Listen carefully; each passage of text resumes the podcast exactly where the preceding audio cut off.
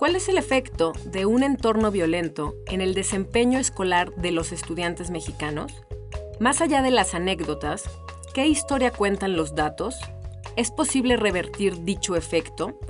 José Merino y Eduardo Fierro buscan dar respuesta a estas interrogantes en Aprender cuando afuera reina la violencia. La prueba enlace de 2013 salió una escuela con un nivel sobresaliente, tanto en matemáticas como español.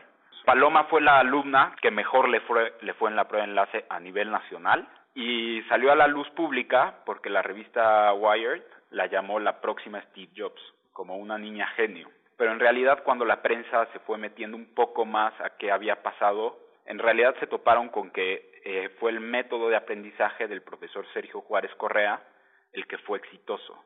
Y esto fue lo que hizo que todo el salón saliera sobresaliente en esta prueba. Y lo que llama la atención en términos de violencia es que esto ocurre en Matamoros, Tamaulipas, uno de los municipios en México eh, pues, con mayor índice de violencia medido como tasa de homicidios. Pero después vemos que esta generación que tuvo tal éxito en quinto de primaria, cuando pasa a sexto de primaria, ya no es la mejor generación a nivel nacional, ni siquiera destaca. Y bueno, nos preguntamos, ¿qué relación tiene esta violencia con el éxito o fracaso de sus alumnos? En el artículo, lo primero que hicimos fue ir con varios especialistas para ver qué es lo que opinaban al respecto. La prueba enlace se divide en matemáticas, español y una tercera materia. Y nos explicaban que los resultados en español tienden a variar más conforme varían los niveles de violencia. ¿Por qué? Porque los resultados en español están más marcados por un proceso social, mientras que los resultados de matemáticas tienen más que ver con un proceso de lo que ocurre dentro de la escuela.